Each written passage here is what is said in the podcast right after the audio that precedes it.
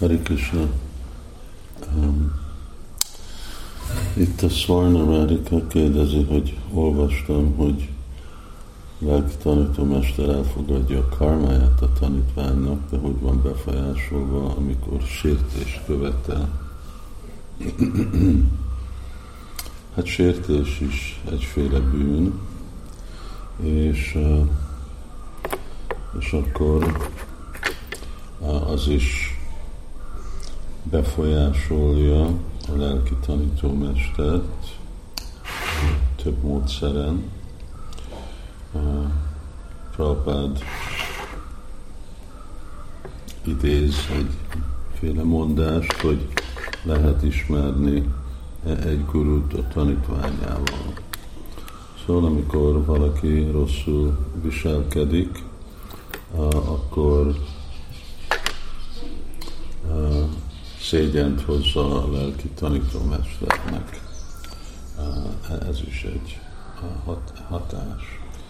Amikor valaki sértés követel Vajsnáv ellen, vagy valami másféle komoly sértés, akkor nem, hogy a lelki tanítómester szenved amiatt, de hogyha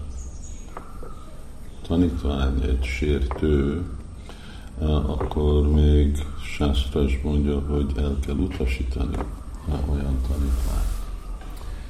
Másképp akkor a lelki tanítómester is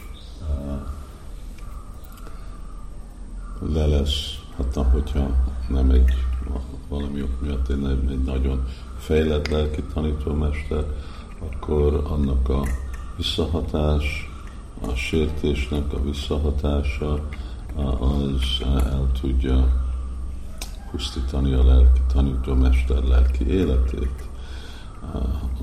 Ez úgy van kifejezve, mert persze, hogyha ez egy féle viselkedése egy gurunak, hogy ő, ő meg elfogad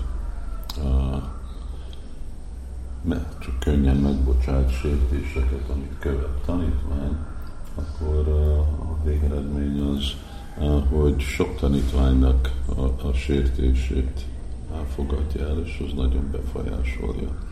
A fő dolog, hogy gurunak kell képezni a tanítványt, kijavítani, helybe rakni. Ugye, amikor elkerülhetetlen, hogy sértéseket követünk el, mert csak azért, mert tudatlanságban vagyunk, azok megbocsájthatók. De amikor egymás után követünk el sértéseket, és nem hallgatunk se vasnavokra, se lelki tanítómesterre, akkor ott van egy időpont, amikor lelki tanítómesternek kell mondani, hogy jó, akkor én most nem tudlak téged segíteni, és akkor megszakítom a kapcsolatot. Szóval ilyen dolgok is vannak. Hát igen, röviden a válasz az, hogy a lelki tanítómester lenni nem egy könnyű dolog, és nem egy ajánlt dolog, azért úgy van kifejezve, hogy behussissanak a ribé, hogy ne fogadjál el túl sok lelki tanítványt. Ez úgy Csaitanyának az utasítása. Köszönöm, ez a mai, kell, hogy menjek.